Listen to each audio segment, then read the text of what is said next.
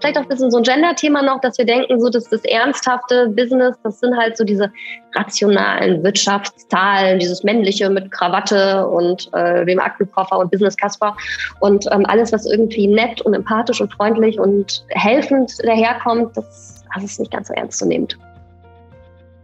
Yay Momente mit, das ist der Podcast, bei dem du alles über das Geheimnis zum Glücklichsein erfährst. Ich spreche mit Menschen, die Leidenschaft für Veränderung mitbringen. Viele davon ziehen gleichzeitig Kinder und ein Startup groß. Wie finden sie dabei ihr Glück und was kannst du davon lernen? Hier geht es um Wendepunkte, Lebensträume und Inspirationen, die mehr Yay-Momente in dein Leben bringen. Ich bin Imme und ich freue mich, dass du zuhörst.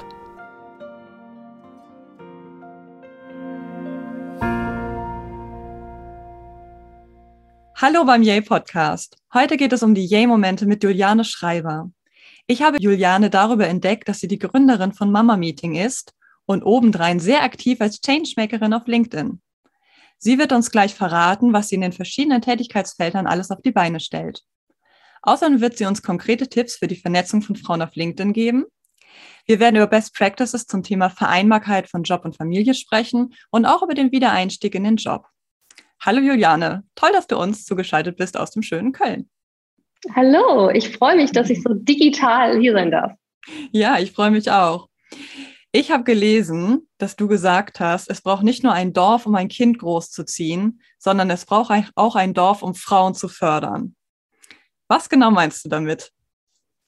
Ja, ähm, genau, habe ich glaube ich schon oft sogar auch gesagt, genau, und dann auch bei LinkedIn mal irgendwo reingeschrieben.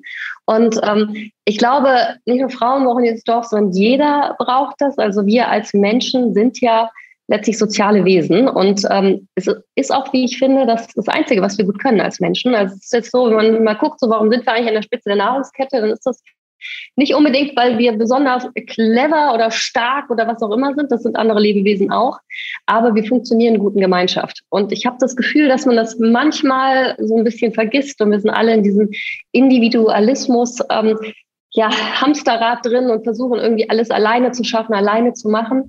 Und ähm, es wäre oft einfacher, wenn wir es gemeinsam machen würden. Und das merkte ich persönlich zum Beispiel sehr stark, als ich Mutter geworden bin. Also als mein Sohn 2017 zur Welt kam, ähm, war das für mich so eine Phase, wo ich plötzlich das Gefühl hatte, ah, ich bin irgendwie so allein. Also ich weiß, ich jetzt keiner mehr richtig sagen kann, wie das funktioniert mit diesem Kind großziehen. Es gibt keine Anleitung.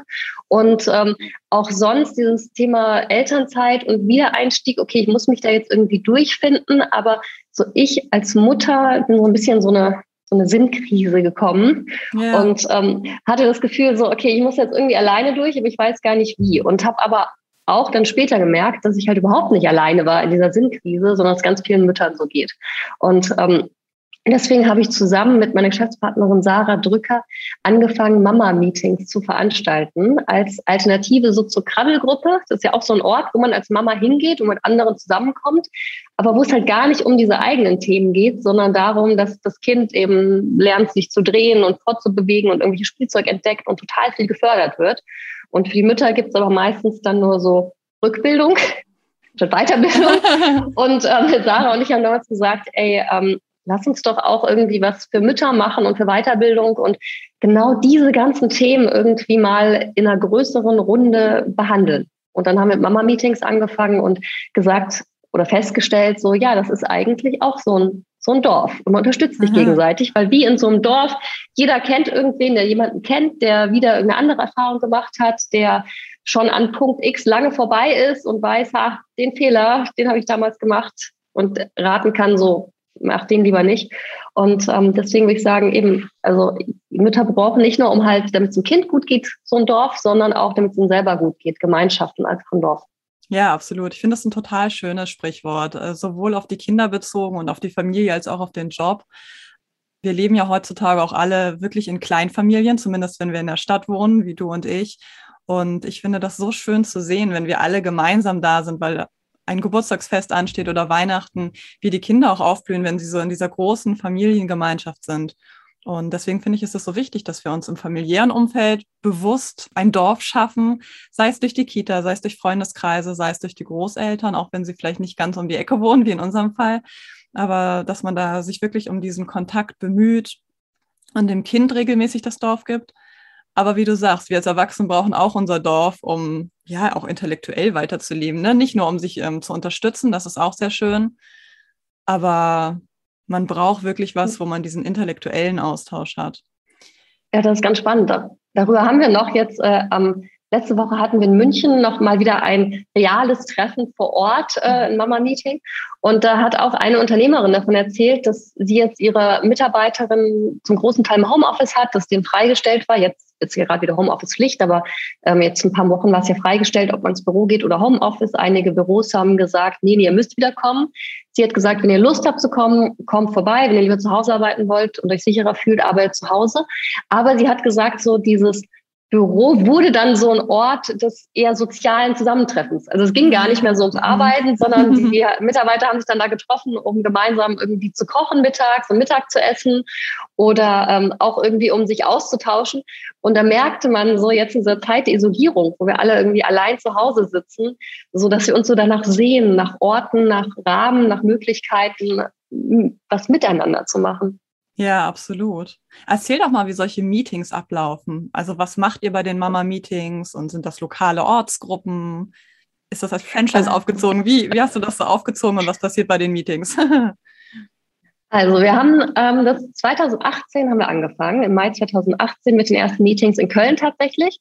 Und ähm, das Konzept äh, war damals zu sagen, wir wollen eine Weiterbildungs-, also eigentlich war die Idee ursprünglich einfach nur einen Weiterbildungsinput zu geben. Das Networking merkten wir dann, dass das irgendwie einfach da passiert. Mhm. Und am Anfang war es so, wir haben gesagt, wir suchen uns jeweils eine Mutter aus so diesen Kölner Kreisen, die wir kennen, die wir in anderen Sachen auch äh, Gruppen kennengelernt haben. Und ähm, die gibt einfach mal Input zu dem Thema, mit dem sie sich auskennt. Also das waren dann so Thema Gehaltsverhandlungen, Zeitmanagement, wie gründe ich ein Kindercafé, also wie baue ich das auf, wie gründe ich ein Online-Business, ähm, was äh, rechtliche Themen hatten wir auch, Wiedereinstiegsthemen, Wiedereinstiegscoaching, äh, da hatten wir eine Coach da. Und das waren eigentlich immer mittags oder abends Sessions. Ähm, mittags konnten auch die Kinder mitkommen, wo einfach ein Vortrag gehalten wurde in einem Raum, wo wir gesagt haben, Kinder, Mütter, alle zusammenkommt und schlaut euch auf. Es geht allerdings beim Mama-Meeting nicht um die Kinder, sondern um die Mamas. Das war so mhm. unsere, ähm, unsere Regel. Wir haben gesagt, bitte stellt euch mit eurem richtigen Namen vor bitte speichert euch nicht ins Telefon später mit, äh, das ist die Mama von Elisa oder das ist die Mama von Henry, sondern bitte erzählt euch mal gegenseitig nicht nur, wie toll euer Kind ist, sondern erzählt euch mal, was ihr eigentlich so macht. Was ist euer Job? Was ist euer Name? Was sind Themen, die euch interessieren? Und ähm, dann haben wir halt angefangen, Sommer-Meetings erstmal so mit, mit Inputs, mit kleinen Vorträgen oder Workshops zu machen und merkten aber, okay, da passiert halt noch mehr. Also, weil die Frauen tauschen sich aus, die merken, hey, du bist Bausachverständige, wir wollen gerade ein Haus kaufen, kann ich dich mal anrufen? Und dann so, ja klar. Und das heißt, dieses magische Networking passierte nebenbei. Und dann haben wir halt angefangen, auch mehr in diesen Networking-Bereich zu gehen. Und ursprünglich waren es in Köln im Jahr 2018 weiß ich, 20 oder 30 Mama-Meetings dann ein bis zweimal im Monat, morgens und ähm, oder abends. Und wir haben dann ähm, angefangen, sind nach Hamburg gegangen, 2019, im Februar 2019 waren wir in Hamburg. Und dann war mhm. tatsächlich so geplant, wir machen das in ganz Deutschland. Wir waren so ein bisschen am Schauen, so kann man das tatsächlich als, als, eher als Franchise aufbauen oder würden wir selber reisen? Und wir haben gesagt, erstmal würden Sarah und ich selbst in die einzelnen Städte gehen, die Mama-Meetings da veranstalten und dann gucken, wie das so community-mäßig funktioniert. Ja, und dann kam aber ja im März 2019, nee, 2020 war es. 2020 war es erst, genau. Im Februar 2020 waren wir in Hamburg, Entschuldigung, mhm. und im März 2020, als wir dann eigentlich gerade München geplant hatten, was hm. letzte Woche stattgefunden hat, im kam der Lockdown. November 2021 kam der Lockdown. Und dann war die Frage, okay, wie können wir das machen? Können wir das auch ginge das auch digital. Also wir hatten vorher mal überlegt, ob wir diese Meetings irgendwie aufzeichnen können, weil wir haben das Ganze dann auch über die Webseite und über Instagram begleitet und ähm, schon Anfragen aus anderen Städten bekommen, auch aus Frankfurt zum Beispiel, ja. die gesagt haben, so, hey, könnt ihr auch mal irgendwie nach Frankfurt kommen oder gibt es irgendeine Aufzeichnung von dem Meeting? Das Thema finde ich ja super spannend, ich würde da gerne mal hinkommen. Und ähm, dann dachten wir so, hm, okay, bisher war Aufzeichnen, wir haben es auch mal versucht bei einem Meeting, das aufzuzeichnen mit Verkabelung der Referentin und Video und das, die Qualität war total schlecht und wir haben es dann weggeschmissen. Und haben mal gesagt, okay, digital funktioniert das? Hm, schauen mal. Und dann haben wir ja zum, in der Pandemie im Mai 2020 angefangen und gesagt, okay, wir machen die Mama-Meetings jetzt digital wenn ihr Lust habt, so per Zoom-Konferenz, wählt euch ein, seid dabei. Wir eine Referentin gibt einen Input und es können hinterher Fragen gestellt werden, so wie bei den allerersten Mama-Meetings mhm. in Köln auch. Und wir gucken mal. Und wir hatten bei den Meetings in Köln immer so 20 bis 30 äh, Frauen vor Ort, je nach auch Möglichkeiten der Location viele rein durften ja. und waren damit auch immer ganz gut ausgebucht oder sehr schnell ausgebucht. Also konnten auch gar nicht so richtig sagen, so, okay, Nachfrage ist jetzt, ist da, mhm. aber würden auch 100 Leute kommen, weiß ich nicht.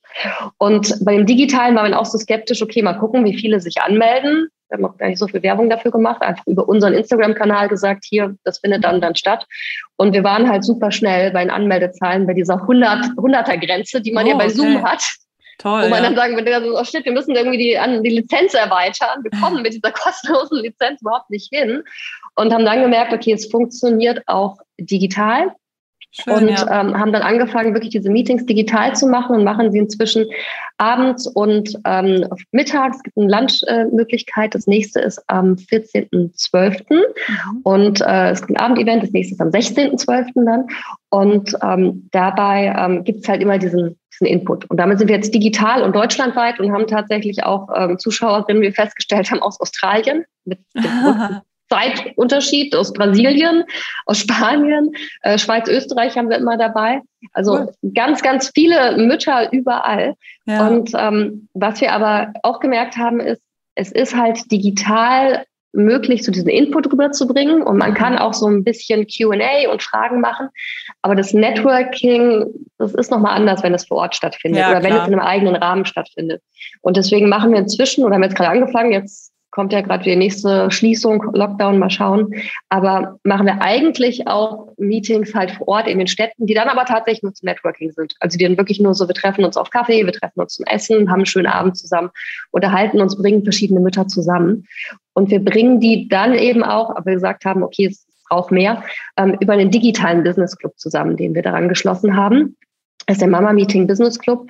Und da finden dann auch interne Events statt, so als digitale Coffee Breaks, wo es mhm. keinen Input gibt, kein Thema, sondern man trifft sich einfach ähm, und quatscht und sagt, das ist gerade mein Thema, das läuft bei mir gerade, ich suche gerade jemanden, der das und das weiß oder kann. Und ähm, wir haben so Matching-Prozesse im Business Club, wo wir auch Mütter halt dann quasi ganz gezielt zusammenbringen. Wo wir sagen, okay, du hast gerade diese Herausforderung, wir wissen, da ist jemand, Sie kennen sich mit dem mhm. Thema aus, wir vernetzen euch mal zu einem Call. Ja, und haben das Ganze deswegen inzwischen jetzt weitestgehend digitalisiert. Ja, ja, ich glaube, das ist die Zukunft. Und vor allen Dingen sind die Zukunft, glaube ich, so aus, dass man besonders viele Hybrid-Evente haben wird, weil man festgestellt hat, digital hat sehr viele Vorteile, weil man eben viel mehr Menschen zusammenbringen kann, weil es Zeit spart und so weiter. Und auch gerade für Familien natürlich eine tolle Möglichkeit bietet, auch mal abends dabei zu sein.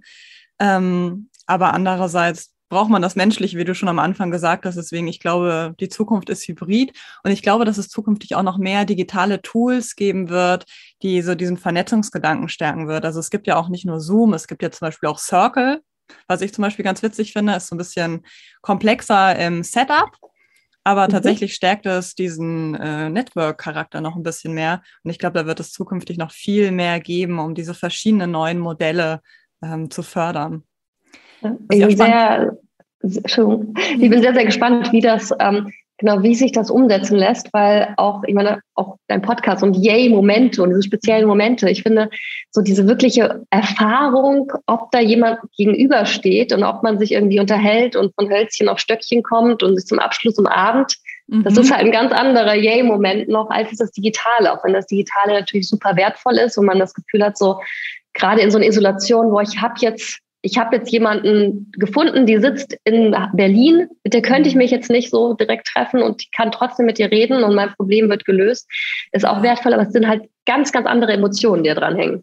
Ja, das finde ich auch. Und ich finde auch, dass die Beziehung nachhaltiger wird, wenn man sich schon mal getroffen hat.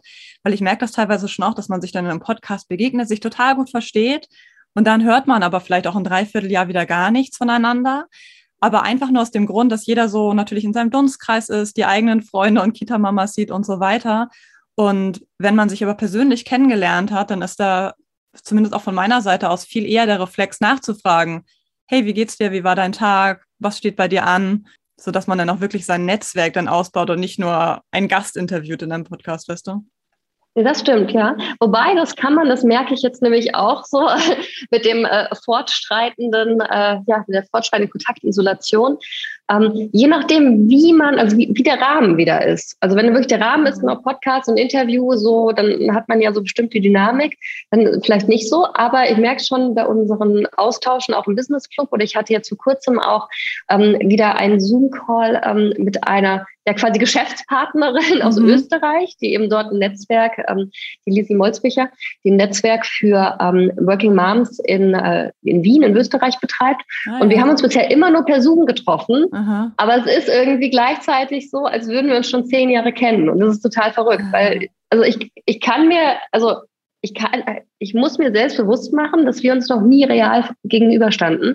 Ja. Und es liegt aber auch daran, dass wir dann eben gesagt haben, nicht wir wir machen jetzt eine Agenda und wir machen diese zehn Fragen und wir gehen das durch, sondern immer so einfach uns getroffen haben, digital und gesagt haben, ja, lass einfach mal schnacken. Lass mal reden, wie denn bei euch gerade, wie ist denn das? Und dann ist auch so ein Reden wir ein bisschen kurz über die Kinder und über die Lockdown-Situation und über Corona-Tests und ja. dann über so Business-Themen und kennst du schon das Tool, das haben wir gerade verwendet? Ja, und bei uns ist das Thema gerade total angesagt und ähm, quatschen einfach so, so dahin und es ist total krass, weil es fühlt sich dann wirklich so an, als, als hätten wir uns schon, also als würden wir uns jede Woche irgendwie so auf Markt über den Weg laufen. Ja. Und das hatten wir bei unseren Matching-Prozessen im Business Club auch schon ein paar Mal, dass mir ähm, unsere Mitglieder, die wir gematcht haben, erzählt haben, wir haben sechs Stunden telefoniert. So dass sie dann, wir haben ihnen gesagt, so trefft euch mal zu einem Call. Ich glaube, wir können euch gut verstehen, dass die meinten so, wir haben den ganzen Tag einfach am Telefon durchgequatscht. So, also man nahm ja. sich dann quasi so am, am Ohr mit zum, zum Abholen zur Kita und weiter zum, zum nächsten, zum Einkaufen und redet und redet immer weiter. Deswegen, ich glaube, es, es, es geht schon. Das ist halt immer so die Frage, die Frage mhm. des Rahmens. Und ja, wie ist das, das Setup? Das ich auch, ja. Ja, es hat ganz viel mit dem Setup zu tun. Es hat auch damit zu tun, ob man sich wieder trifft. Zum Beispiel, wenn man mhm. jetzt wie bei euch in so einem Club ist, dann ist ja schon ähm, ja, prädestiniert, dass man sich dann auch wieder trifft, sich nochmal trifft beim nächsten Meeting und so weiter. Man weiß immer, dass es ein Follow-up geben wird. Das ist, finde ich, schon so ein bisschen anders als bei einer Podcastaufnahme, wo man weiß, okay, das ist jetzt einmalig und danach geht jeder wieder so seinen Weg. Und ich merke das aber tatsächlich auch, dass ich wirklich oft so eine Vertrautheit spüre im Podcast, die ganz wunderbar ist. Man hat das Gefühl, man könnte ewig weiterquatschen und hat viel gemeinsam, das ist total schön. Und wenn man sich dann wieder trifft, ist es auch oft so, als hätte man sich schon mal getroffen. Aber dieses Nachhaken, so, wie geht's dir, was macht dein Kind und so, ähm, das habe ich jetzt persönlich so ein bisschen weniger bei Menschen, die ich bisher nur im Podcast kennengelernt habe, als ich das jetzt bei meinen Freundinnen mache, ne, wo ich so merke, oh, ich habe dich irgendwie drei Wochen nicht äh, gesprochen, frage ich mal mit einer WhatsApp nach. Genau, das ist für mich ja. so dieser Unterschied. Total. Ja, und manchmal ist ja auch das Thema Kind gar nicht so präsent dann. Also je nachdem, was auch das Podcast-Thema ist, die Frage, wie viele Informationen hat man eigentlich von einer Person. Das finde ich, weil du vorhin LinkedIn angesprochen hast und das Changemaker, das finde ich ja ganz mhm. spannend, dass auf LinkedIn jetzt gerade dieses Mom-to-Movement ist, wo alle auch darüber sprechen. So übrigens, ich Mom-to und Dad-to und Parents-to. Ähm, ich habe auch Kinder und so sieht mein Alltag mit Kindern aus und so alt sind die, weil ähm, häufig häufig weiß man das ja auch gar nicht. Und dann ist man manchmal so, also jetzt in unserer Situation, weil wir in quasi ein Mama-Business haben, geht's noch. Ja. Aber bei anderen ist die Frage so, darf man das denn nachfragen? Ist das irgendwie unhöflich, ja, wenn ich jetzt frage, was machen die Kinder? Oder so, äh, wie viele Kinder hast du noch mal? Mhm. Und ähm, deswegen finde ich das, äh, man braucht aber eigentlich, um eine Person zu kennen und auch um mit ihr netzwerken zu können, also egal ob jetzt über unseren Business Club oder auch über LinkedIn, was anderes, man braucht eigentlich eine ganze Menge Informationen. Ja, ja, das weil stimmt, absolut. Die, weil ich meine, Netzwerken also die, die Grundlage von Netzwerken ist ja so eine Vertrauensebene. Ja. Und bei unseren Mamas ist diese Vertrauensebene ganz stark dieses Thema Mutterschaft. Zu wissen, mhm. so, ich bin Mutter, ich habe irgendwie verrückte Sachen durchgemacht. Mhm. Ähm, ich habe dieses Kind zur Welt gebracht, ich habe eine, eine Schwangerschaft erlebt, ich ähm, erlebe gerade, dass es unmöglich, dass es viel zu wenig Kita-Plätze in Deutschland gibt und das Bildungssystem desaströs ist. Und das sind ganz, ganz viele Sachen, Themen, die mich beschäftigen. Und ich weiß, andere Mütter beschäftigen genau diese, diese Themen auch. Dadurch hat ja, man absolut. vielleicht direkt so viele Gemeinsamkeiten und finde ich, kann recht schnell so eine Vertrauensebene aufbauen.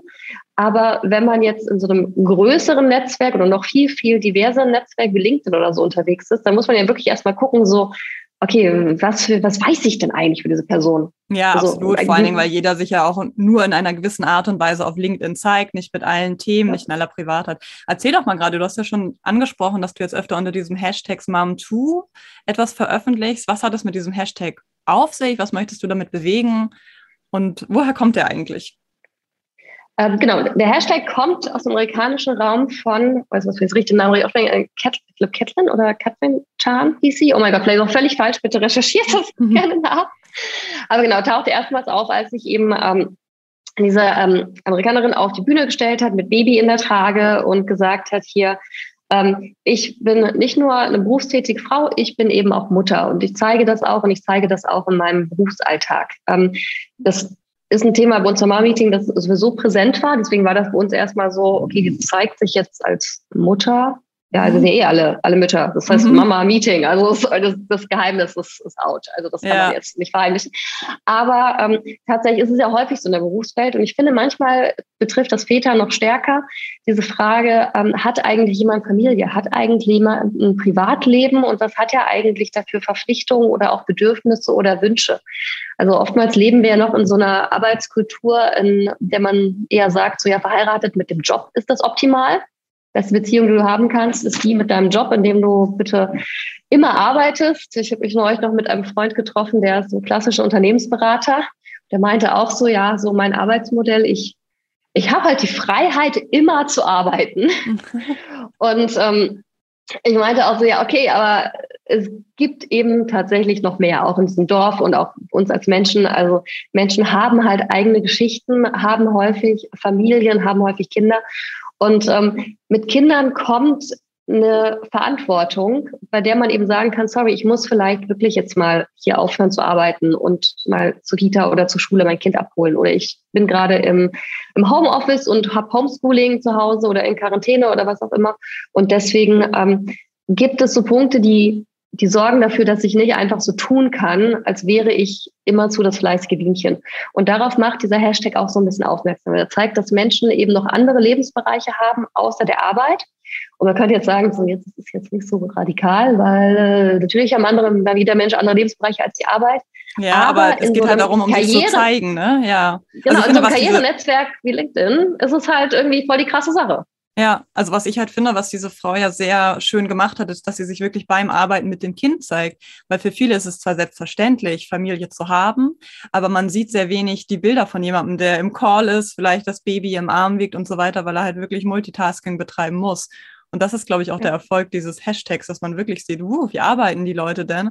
Und ich hatte das auch schon ein paar Mal hier als Thema im Podcast, dass wir gesagt haben, in gewisser Weise hat Corona die Arbeitswelt so ein bisschen menschlicher gemacht also nur dahingehend, dass man wirklich festgestellt hat, okay, der arbeitet am Küchentisch zu Hause und da laufen nachmittags die Kinder durch und die Mama hat noch das Baby im Arm und so ist es einfach. Und das sind einfach Eindrücke, die hat man vorher so gar nicht wahrgenommen. Total, total. Also das finde ich auch ganz, ähm, ganz spannend, weil es gibt ja auch so, ähm, so Leute, wir haben ja auch, wir arbeiten ja auch mit verschiedenen Unternehmen zusammen. Und ähm, es gibt ja auch Leute, die blurren dann extra ihren Hintergrund oder neben anderen Hintergrund und manchmal ähm, klappt das dann nicht so ganz und dann sieht man da hinten halt irgendwas stehen, dann ist ja. halt so ein Dreirad irgendwie im Raum und denkt so, ah, okay, spannende, spannende Info. Ja. Und ähm, genau darum geht's, also halt so den Menschen als Ganzes zu verstehen, als jemand, der eben auch Familienmutter und Familienvater ist. Und ähm, Deswegen, was ich ganz, das finde ich ganz schön daran. Ähm, was man so ein bisschen natürlich gucken muss, ist, finde ich, mit diesem Mom2-Hashtag, ähm, das hat die Autorin selber auch gesagt, ähm, sie hat ja diese Metapher gebracht, dass ähm, Mütter wie so Späne sind. Also oben über dem Wasser total elegant und alles läuft super und unter dem Wasser wie verrückt am Strampeln. Und ähm, das ist halt auch so diese Lebensrealität von berufstätigen Müttern. Und ähm, deswegen, auch wenn sie sich da zeigt mit dem Kind in der Trage, dass man das Gefühl hat, so, ach, ja super, ist ja gar kein Problem, so ein Kind, dann kann die ja einfach eben die ganze Zeit trotzdem ihre zehn Stunden oder zwölf Stunden am Tag abreißen. Das Kind schläft halt in der Trage oder so lange. Ja, und, ja, das ähm, ist dann wieder diese LinkedIn- und Instagram-Realität, ne, die so gar Instagram, nicht ist. Es ist halt, es ist halt ein Foto und ein Foto ist natürlich nicht 24 Stunden Realität, sondern eine Momentaufnahme. Ja. Und das wäre mir halt ein großes Anliegen, auch mit diesem Hashtag halt zu sagen, ja, aber zu sagen, okay, Mom 2, es gibt nicht nur die Arbeit, es gibt noch mehr Lebensrealitäten und noch mehr Lebensbereiche, Aber lass uns mal angucken, was damit zusammenhört. Also das Thema Vereinbarkeit. Wie kann ich das eine mit dem anderen zusammenbringen und was hängt da an Kraft, an Arbeit, aber auch vielleicht an nützlichen ähm, Beispielen, Best Practices dran, die man nutzen kann. Ja, absolut.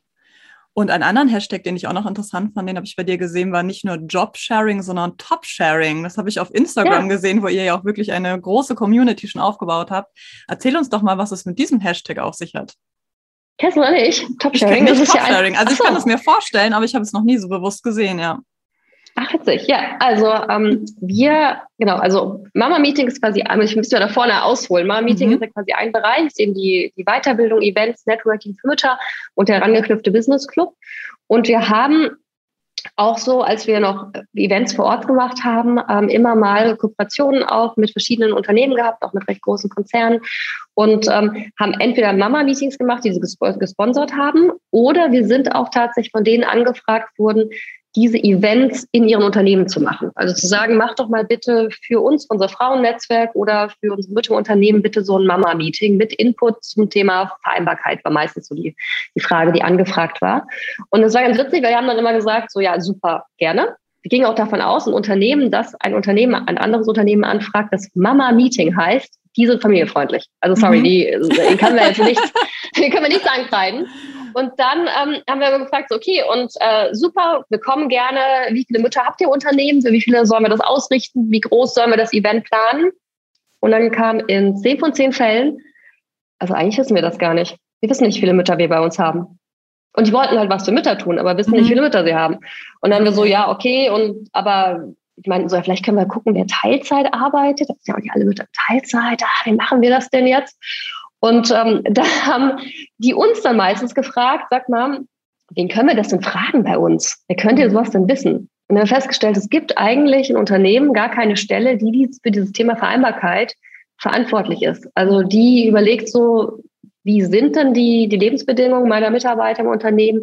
Was für Arbeitsmodelle passen da auch? Viele sagen, ja, wir sind familienfreundlich, machen Teilzeit. Aber es gibt eben noch mehr. Es gibt ja noch mhm. flexible Arbeitsmodelle, es gibt Jobsharing und Topsharing worauf ich gleich komme, und ganz, ganz viele andere. Und dann haben wir ähm, zusammen mit der IHK in Köln einen Zertifikatslehrgang entwickelt und bilden inzwischen jetzt demnächst im dritten Kurs schon, im dritten Durchgang Vereinbarkeitsmanagerinnen, Vereinbarkeitsmanager zertifiziert von der IHK aus. Mhm. Und das sind Leute, die lernen dann eben zu analysieren, wie sind eigentlich die Strukturen, die also menschlichen Strukturen in meinem Unternehmen, welche Arbeitsmodelle gibt es, welche kann ich da quasi wie implementieren, wie setze ich das um, wie begleite ich das, wie mache ich eine Erfolgsmessung, wie kann ich da meine Fehlzeiten im Unternehmen reduzieren, wie kann ich dafür sorgen, dass die Mitarbeiter nicht nach der Elternzeit kündigen zum Beispiel, das ist ein häufiges Problem und äh, wie kann ich attraktiver nach außen für Bewerber sein und ähm, da ist ein Thema, über das wir eben auch sprechen in diesem Zertifikatslehrgang, Jobsharing und Topsharing als Arbeitsmodell. Genau. Und Jobsharing ist letztlich einfach das Teilen einer Stelle mhm.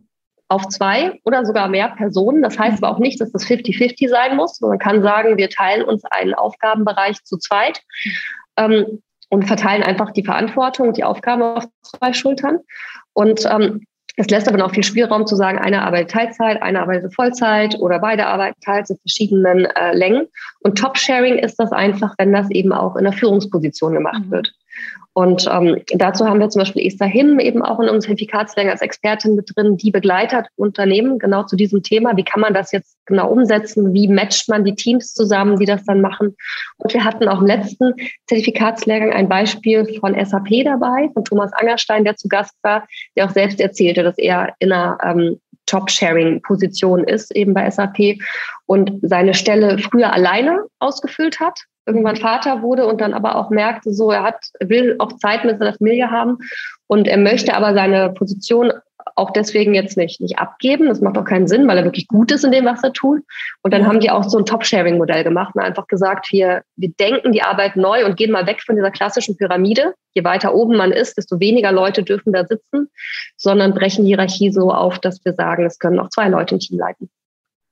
Ja, ich finde das ein sehr zeitgemäßes Modell, weil nicht, weil man Familie hat, ähm, wird man ja nicht schlechter und sollte dann die Führungsposition abgeben, sondern im Gegenteil, ich finde, man lernt ja ganz neue Qualitäten hinzu, auch Führungsqualitäten, weil Elternsein bedeutet, dass du jeden Tag so eine kleine Führungsrolle inne hast. Und ich finde, man wird oft sogar besser darin, seine Zeit einzuteilen, seine, sein Verantwortungsbewusstsein wahrzunehmen. Deswegen finde ich das super. Wer kann denn diesen Kurs oder diesen Lehrgang alles buchen? Ist das lokal? Ist das digital? Wie funktioniert das? Ähm, das ist komplett digital. Das verdanken wir auch der, der Pandemie. Mhm. Ursprünglich war mal äh, angedacht, dass zumindest die Prüfung vor Ort stattfinden soll bei der IHK in Köln. Es geht jetzt aber auch digital und der dauert äh, sieben digitale Lehrgangstage. Mhm. Und ähm, in denen wird dann eben das ganze Wissen vermittelt, das ganze Workshop-Einheiten, ganz viele Expertinnen kommen eben und ähm, referieren, stehen für QAs zur Verfügung mhm. und am Ende steht eine digitale Prüfung. Und im Laufe des Lehrgangs wird ein äh, Vereinbarkeitskonzept für ein Unternehmen erstellt. Mhm. Und das ist auch so die Idee, dass diese Absolventinnen und Absolventen dann eben in ihren Unternehmen diese Konzepte verwirklichen können, um da die Arbeitsbedingungen zu verändern, zum Wohle der Arbeitgeber und auch der Arbeitnehmer. Weil, ah, wie gesagt, es profitieren auch die Arbeitgeber davon. Und teilnehmen kann ähm, theoretisch jeder. Also es gibt jetzt keine Voraussetzung, man muss erst das und das Studium haben oder so. Ähm, wir haben aktuell jetzt viele Teilnehmerinnen dabei gehabt aus dem HR-Bereich, aus dem Kommunikationsbereich, ähm, auch einige selbstständige Teilnehmerinnen, die eben zum Beispiel Unternehmen beraten und sagen, sie nutzen das und erstellen dann Vereinbarkeitskonzepte, um damit als Beraterin in Unternehmen zu gehen. Und auch ähm, Leute mit Coaching-Erfahrung hatten wir dabei. Das äh, war auch sehr spannend, weil das profitiert mhm. natürlich dann auch in der Gruppe, profitieren ja, alle von allen. und es ist auch mit den verschiedenen Ausrichtungen ganz interessant, weil je nachdem, wir haben Leute aus sämtlichen Branchen jetzt auch schon dabei gehabt, die Medienbranche bis Baubranche, ähm, verschiedene Industrie, in, äh, produzierende Gewerbe, ähm, aber auch ganz, ganz kleine Unternehmen. Und ähm, es ist äh, ganz spannend, weil es eben bei diesen einzelnen Vereinbarkeitskonzepten dann ja immer darum geht, okay, welche Maßnahmen passen zu meinem Unternehmen passt Top-Sharing zum Beispiel zu meinem Unternehmen oder passt es nicht? Und ähm, die dann so sich auch miteinander halt über den Lehrgang hinaus austauschen. Zum Beispiel auch wieder in der LinkedIn-Gruppe, die wir dafür haben. und ähm, dann auch noch mal gucken, so, ah krass, die haben das so umgesetzt und bei uns hat das funktioniert, weil die und die Voraussetzungen haben und andere sagen, ah krass, bei uns hat das nicht funktioniert, weil wir gemerkt mhm. haben, so, okay, das passt nicht zur Größe unseres Unternehmens. Und ähm, daher, ähm, genau, es darf und kann tatsächlich jeder. Und wir freuen uns gerade darüber, wenn es halt sehr, sehr vielfältig ist, weil auch die Teilnehmerinnen profitieren davon. Ja, auf jeden Fall. Nee, ich finde es auch total spannend und ich frage das, weil viele Zuhörer und Zuhörerinnen mein, von meinem Podcast kommen nicht aus Frankfurt, ähm, sondern eben auch aus Österreich, Schweiz oder eben aus den anderen deutschen Städten. Und ähm, ja, deswegen ist es mal gut zu wissen, dass auch die IHK, sage ich mal, im Digitalen angekommen ist. Jetzt nicht immer ein Inbegriff für digitale Modernität war, was auch okay ist. Jeder braucht da sein, seine Zeit und seinen Weg. Und deswegen finde ich das total wertvoll, dass ihr euch dafür stark gemacht habt und das aufgebaut habt, weil so viele Menschen jetzt davon profitieren können. Und du, wie du halt sagst, auf Arbeitgeberseite und auf Arbeitnehmerseite. Ja, die muss ich aber auch sagen, die IHK Köln ist da auch wirklich sehr, sehr offen und fortschrittlich. Also wir haben da auch schon äh, gehört, das ist ja ganz spannend, wie die IHKs so deutschlandweit äh, organisiert sind. Wir sind ja alle so ein bisschen selbstständig. Und ähm, also das Team von der IHK Köln war da ähm, super aufgeschlossen, auch als wir das Thema angesprochen haben und ähm, auch haben uns da, ähm, wir haben dann Rahmenlehrpläne vorgelegt, die mit denen abgestimmt und abgesprochen und so. Es war schon ein Prozess. Aber man hatte immer das Gefühl, so, die haben verstanden, dass Vereinbarkeit ein ganz wichtiges Thema ist, auch für die Zukunftsfähigkeit von Unternehmen und Zukunftsfähigkeit von Wirtschaft und ähm, waren wirklich interessiert daran, das dann eben auch zu machen und umzusetzen. Und dann auch innerhalb der Pandemie so, also ich glaube, die Entscheidung, dass die Prüfungen, das war ja die ersten Prüfungen, waren ja im Mai 20 21 jetzt genau, ähm, dass sie dann doch digital stattfinden können, obwohl eigentlich das große Regelwerk der IHK ist, dass die Prüfungen mit dem Prüfungsausschuss vor Ort eben in Köln, in den, auch nicht irgendwo, sondern in den Räumen der IHK sein müssen, wo das alles festgeschrieben war, ähm, haben die sich recht schnell flexibel gezeigt und gesagt, die Pandemielage ist so und so. Es gab ja damals jetzt noch hm. wenig Geimpfte. Wir können die Leute nicht alle zusammen in den Raum setzen. Wir machen das, wir testen das digital und wenn das funktioniert, dann können wir das zukünftig auch machen. Und ähm, deswegen, da muss ich auch wirklich die, die IHK in Köln hier hier sehr loben. Ja, total schön. Ja, manchmal braucht das ja auch nur so einen Anstoß von außen und eine Idee, die man selber nicht hat. Man ja, kann ja auch nicht selber immer auf alle Ideen kommen. Und ja, ihr schafft da ja wirklich eine sehr schöne Fusion mit euren anderen Partnern. Ja, ja und du hast es gerade schon angesprochen, du bist sehr aktiv auf LinkedIn. Was bedeutet es, Changemaker oder Changemakerin zu sein? Was machst du in dieser Rolle und wie bist du auch dazu gekommen? Ja, dazu gekommen ähm, bin ich letztlich, weil äh, jemand von äh, LinkedIn bei mir quasi klingelte. Also nicht an der Haustür, aber äh, quasi am, am Telefon oder über die LinkedIn Messages. Ähm, also LinkedIn als Karrierenetzwerk ist ja ganz spannend. Man denkt ja irgendwie, Ah, okay, da gehe ich jetzt hin und ich einen neuen Job suche. Und dann gucke ich mich mal nach Jobs um. Aber arbeiten ist ja viel mehr als von einem Job in den nächsten kommen. Und ähm, tatsächlich, wenn man so sich auf LinkedIn umschaut, merkt man auch, da findet ja ganz viel soziale Diskurs statt. Also es geht ja wirklich, wie jetzt Mom2, aber auch für anderen verschiedenen Themen, auch nachhaltiges Unternehmertum. Und ähm, andere und Diversity gibt es so viele Beiträge und so viele Leute, die spannende Inhalte ähm, veröffentlichen. Und deswegen ähm, ja, greift LinkedIn oder das, das, Team von LinkedIn auch immer mal wieder einzelne Leute raus und ähm, ja, verbreitet quasi deren Content und deren Themen noch so ein bisschen stärker und weiter. Und die haben dann damals äh, bei mir und Sarah quasi angeklingelt und gesagt, sie haben gesehen, was ihr macht. Wir finden das ganz spannend. Ähm, wir sind gerade dabei, eine Kampagne zu erstellen zum Thema Changemaker, wo es darum geht, fünf, nee, sechs Themen, sechs Themen, die gerade eine ganz, ganz große Aktualität haben und eine ganz große, ähm, sehr, sehr, ähm, wie soll ich sagen, ähm, sehr große nee, Präsenz nicht, aber ähm, wie sagt man denn? Brisanz, Dankeschön. Ja. Dankeschön. Eine große Brisanz haben, ähm, würden wir gerne nochmal expliziter hervorstellen aus diesen 100.000 Themen, die ja auf LinkedIn in 10.000 Branchen und Bubbles besprochen werden. Wir finden, ja. das sind so übergreifende Themen. Und ähm, deswegen haben die uns dann letztlich eingeladen ähm, zu einem, ja soll ich sagen, zu einer Kampagne, die dann auch mit einem äh, Werbespot-Dreh ablief und einem Shooting für Posterkampagnen und Aufnahmen für Clips im Internet. Und es war ganz witzig, weil wir mal gefragt haben, so ja, und was sollen wir damals vorbereiten oder wie läuft das? Und dann so, nee, nee, wir fragen euch einfach zu euren Themen. So, okay. Okay, ja, dann, dann frag mal. Aha. Das ist wie der Podcast hier heute.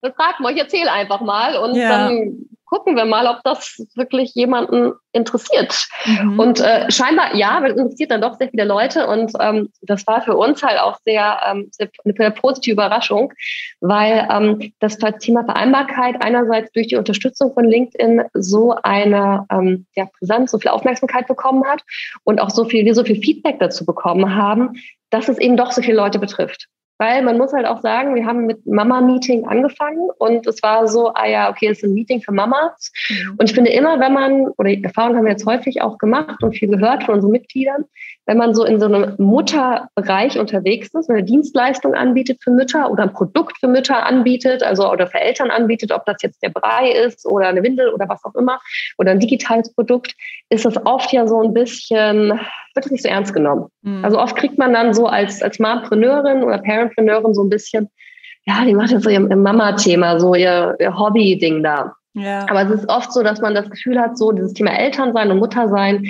das wird noch nicht so als richtig als etwas, als seriöse Arbeit ernst genommen. Also wenn ich jetzt sagen würde, so ich, äh, ich stelle eine, eine Handtasche her, hm. hat das irgendwie so eine andere Seriosität, was total seltsam konstruiert ist, als wenn ich sage, ich stelle eine Wickeltasche her. Ja, so eine andere ähm, Wertigkeit das, so in dieser Wirtschaftswelt. Ja, was total bekloppt ist, weil diese Wickeltasche kann sich halt super gut verkaufen. Ja, absolut. Und ähm, wir haben zum Beispiel auch eine in ähm, unserem Netzwerk oder eine oder mehrere zwischen Babyschlafberaterinnen und das ist auch so ein Thema. Wenn ähm, nicht Eltern hören, dass jemand Babyschlafberaterin ist, dann sagen die so, komischer Job. Und als Mutter denkst du dir so, oh mein Gott, das ist ja irgendwie eine Goldgrube, weil kein Kind schläft. Ja. wir brauchen alle Babyschlafberaterinnen. So ist ja, du bist ja, also, und es ist auch tatsächlich so, die sind ständig ausgebucht. Ähm, das merkt man ja als Mutter selber auch Thema Hebamme oder eben auch hm. Stillberatung und Trageberatung, was es alles gibt. Das sind super rentable, gute Jobs, weil ja. es eine riesen Nachfrage gibt, aber innerhalb dieser Bubble immer. Ja, weißt du, was ich so interessant finde, ist, dass die meisten Menschen ja Eltern sind deswegen finde ich das eigentlich so interessant, dass es noch gar nicht so im Wirtschaftsleben angekommen ist, dass daraus teilweise die besten Ideen entstehen und wie du halt sagst, die halt hochprofitabel sind. Ja, es ist, ähm, es ist ganz seltsam. Es ist so eine innere es ist so eine komische innere Wertung, so ein Bias, dass wir halt immer noch denken, so, es ist vielleicht auch ein bisschen so ein Gender-Thema noch, dass wir denken, so, dass das ernsthafte Business, das sind halt so diese rationalen Wirtschaftszahlen, dieses männliche mit Krawatte und äh, dem Aktenkoffer und Business Kasper und ähm, alles, was irgendwie nett und empathisch und freundlich und helfend daherkommt, das, das ist nicht ganz so ernst zu nehmen. Was halt letztlich auf einer der wirtschaftlichen Ebene überhaupt nicht so ist. Total. Und ich glaube, es hat aber auch viel damit zu tun, dass sich inzwischen viele Frauen oder Mütter als Mompreneur definieren und sich als solche nach außen zeigen, es aber nur ganz wenige Dadpreneurs gibt. Es gibt ja totale viele Entrepreneure, also Firmeninhaber, ja. die Väter sind, die auch vielleicht in einem Babybusiness tätig sind, die sich aber nicht so nach außen zeigen.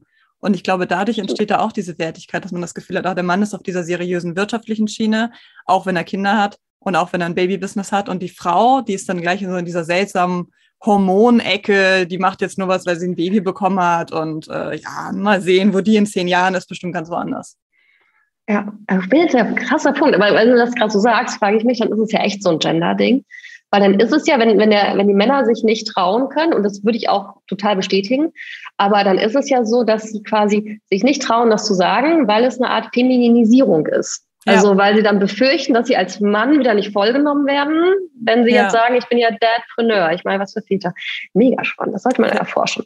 Ja. Ähm, aber wo, wo waren wir eigentlich? Wir waren eigentlich gerade bei Ach, genau, bei LinkedIn und bei, den, genau, und Changemaker, genau. Auch so, genau, es gibt Changemaker, es gibt halt Changemaker zum Thema LGBTQ und äh, Diversity, ähm, da, äh, also verschiedene Aspekte von Diversity, Nachhaltigkeit, mentale Gesundheit und äh, wir mit Vereinbarkeit und wir waren selber sehr gespannt drauf. Ähm, jetzt nicht sagen skeptisch, weil ich bin ja schon auch, soll ich sagen, auch ein rationaler Mensch, auch wenn ich eine Mompreneurin bin. Und fragte mich so, hm, na gucken, unsere Bubble kommt das an. Und es ist halt verrückt, wie groß die Response auf das Thema Vereinbarkeit ist, weil es eben dann doch so viele betrifft. Wie du sagst, ja. auch die Dadpreneure sind nämlich dann eigentlich ganz glücklich, wenn sie auch mal darüber reden dürfen, dass sie eben auch Vater sind. Ja, und dass sie auch nach Hause kommen und dann vielleicht auch fertig sind und die Kinder noch mit ihnen spielen wollen und das vielleicht auch nicht der, der immer nur leichteste und easyste Weg ist. Ja, absolut. Und, auch das, und das halt ist ja dann wieder auch ein Thema, wo Väter sich sehr wenig vernetzen. Also viele Männer ja. sind gut vernetzt im Business, aber eben nicht zu diesen privaten Themen. Ja, das, das finde ich das krass. Da haben, da haben wir Frauen als Vorteil mal. Wir müssen ja mal ein paar Vorteile haben oder gerade Mütter. Ich finde auch, wenn man in einem, ähm, in einem Business-Kontext unterwegs ist und man tauscht sich aus, unterhält sich oder ja, macht quasi Business miteinander und irgendwann kommt dieses Thema auf. Ach krass, du hast auch ein Kind. Mhm. Es klickt so. Es ja. hat direkt so ein, so ein magisches Klicken und so dieses, ah ja, klar. Und wenn, wenn du was brauchst, ruf mich an. Ja, und, ja das ähm, stimmt. Ich habe interessanterweise neulich, ich weiß nicht mehr genau leider wo, aber ich habe eine Studie gelesen, wo es darum ging, dass viele Mütter glücklicher sind als Väter von kleinen Kindern, weil die Frauen diesen Ausgleich haben. Sie arbeiten, sie arbeiten noch super effizient, so einen, ähm, super effizient, holen dann die Kinder aus der Kita ab, treffen dann oft ja noch andere Mütter, tauschen sich dann zum Privaten aus, sehen, wie die Kinder spielen. Also sie haben so alles, ja, sie haben das Businessleben, sie haben das Privatleben, sie haben die Zeit mit den Kindern, aber eben auch die Zeit für sich und klar, viele beschweren sich, dass es hektisch ist. Es ist auch hektisch, es ist auch alles irgendwie viel zu viel oft. Aber das Interessante bei dieser Studie war, dass halt herauskam, dass die Mütter glücklicher sind als die berufstätigen Väter, weil die Väter oft in unserem Deutschland 2021 nur die Arbeit haben, dann erschlagen, irgendwie nach Hause kommen oder aus ihrem Homeoffice äh, heraustreten, dann noch die Kinder da sind, wo man ja auch oft erstmal sagt, uh, ich muss jetzt einmal kurz durchatmen, für mich sein. Das ist ja auch total legitim. Aber diese Zeit bekommen Väter oft nicht, weil man erwartet so, hey, ich als Mutter habe den ganzen Tag die Kinder gehabt oder den ganzen Nachmittag. Jetzt hier, Papa, bist du da, hast du die Kinder und dann eine Stunde später sollen die Kinder auch ins Bett. Das heißt, der Papa hat gar nicht diese Erfüllung von Austausch mit anderen Vätern, sehen, wie die Kinder spielen, als Ansprechpartner für die Kinder da sein. Und das fand ich sehr spannend zu lesen. Super, super spannend. Ach krass, dass das sogar in der Studie belegt ist, finde ich mhm. super spannend. Ähm, ja, es gibt, was wir auch im Zertifikatslehrgang ähm, drin haben, sind auch Studien, bei denen es, ähm, ja, bei den Vätern auch gefragt wurden, so, was wollen sie denn eigentlich? Und häufig ist es so, dass Väter weniger arbeiten wollen. Also ja. sind wir auch wieder bei dem Jobsharing, Topsharing, bei flexiblen Arbeitsmodellen, bei Teilzeit. Weil das ist ja wirklich, das ist ja auch so diese, diese Erfahrung, die wir uns selber auch gemacht. Als wir Mama Meeting gegründet haben, war ich auch noch angestellt und bin dann auch parallel zum Gründen und eben äh, Mama sein wieder in meinen alten Job zurück, damals mit 30 Stunden und hatte dann den Freitag frei. mein Gedanke war damals so, warum habe ich jemals freitags gearbeitet? also warum habe ich das nicht immer schon so gemacht? Es ist doch viel sinnvoller, irgendwie so nicht nur diese zwei Tage Wochenende zu haben, sondern am Freitag noch Sachen quasi erledigen zu können. Oder auch so dieses tatsächlich, genau, man geht dann eben, also ich finde auch, es ist so, ich bin definitiv glücklicher, seit ich, äh, seit ich ein Kind habe, weil ich dann da eben auch Feierabend gemacht habe und dann habe ich abends noch was gemacht. Also ich habe das früher auch oft so gehabt im Job. Ich äh, hatte auch eine eine Führungsrolle und eine Verantwortung für ein Team und dann war ich den ganzen Tag in Meetings und dann war abends noch ganz viel zu tun und dann bin ich noch lange im Büro geblieben. Und ähm, dann war das oft so, ja cool, ich komme dann halt nach dem, also vor Kindern, nach dem Büro nach Hause und esse was, guck irgendwie auf Netflix, mache vielleicht sogar noch zwei, drei E-Mails nebenbei und dann schlafe ich. Nächsten Tag stehe ich wieder auf ja. und gehe wieder zur Arbeit und arbeite den ganzen Tag und dann gehe ich wieder ins Bett und dann schlafe ich. Und am Wochenende betrinke ich mich, dann schlafe ich länger und ähm, dann gehe ich wieder zur Arbeit.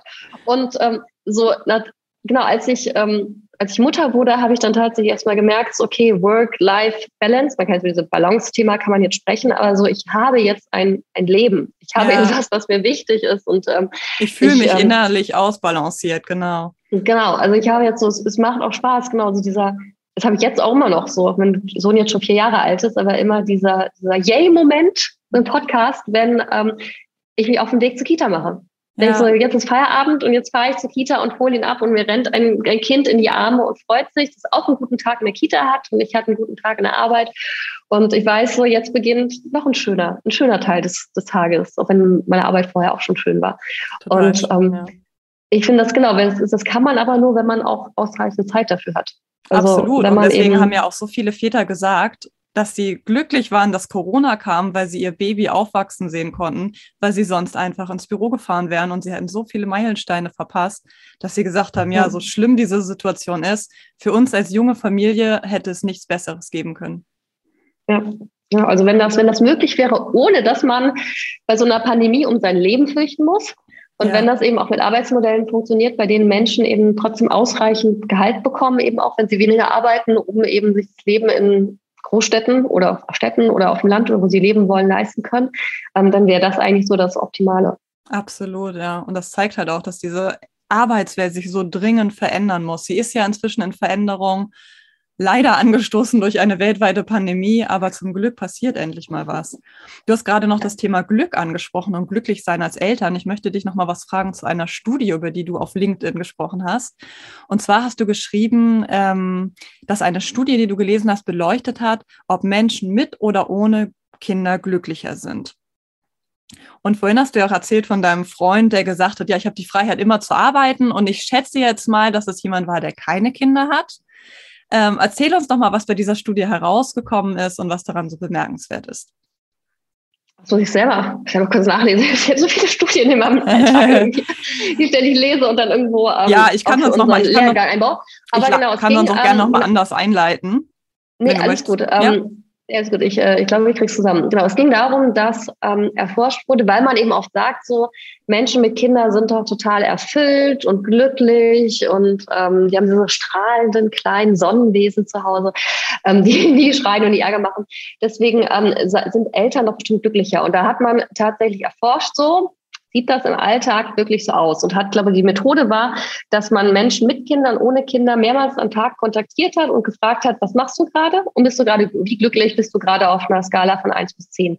Und da haben tatsächlich dann die, oder hat man hinterher herausgefunden, dass die Leute, die keine Kinder haben, ein höheres, also höhere Angabe gemacht haben, boah, ich bin glücklich. Ähm, als die Leute, die eben Kinder hatten und vielleicht da gerade saßen und so, shit, ich muss fünf Minuten los zur Kita mhm. oder gerade irgendwie mit einem Kind im Supermarkt waren, das unbedingt ein Überraschungsei wollte. Und äh, je nachdem, welche Situation die waren, war, ist es halt ein bisschen negativer ausgefallen. Mhm. Aber man hat sie eben auch gefragt und halt gesagt, okay, aber Menschen, die Kinder haben, empfinden sich, wenn man sie befragt, insgesamt schon als zufriedener und glücklicher, weil sie eben diesen einen gewissen Purpose im Leben haben oder auch einfach dieses ähm, wie soll ich sagen, diese Zufriedenheit, die es einem gibt, halt nicht allein zu sein, sondern eben in der Familie Kinder um sich herum zu haben und auch eben an die Zukunft zu denken und man aufwachsen zu sehen und all diese schönen Momente mitzuerleben. Das heißt, man kann jetzt per se nicht sagen, Kinder machen glücklich, sondern im Alltag kann es eben so sein, dass Kinder eher ähm, auch Stress verursachen, was den ganzen Alltag stressiger macht. Ähm, insgesamt auf Zufriedenheit gemessen ist es aber schon so, dass Menschen niemals sagen würden, boah, ich wäre aber glücklicher, wenn ich jetzt keine Kinder hätte. Was aber oft ja ein Faktor ist, ist, wie sind die Rahmenbedingungen? Und man hatte, mhm. vor ein paar Jahren gab es mal so das Regretting Motherhood Movement, wo Mütter gesagt haben, wirklich so, boah, ich, äh, ich bereue es, Kinder zu haben.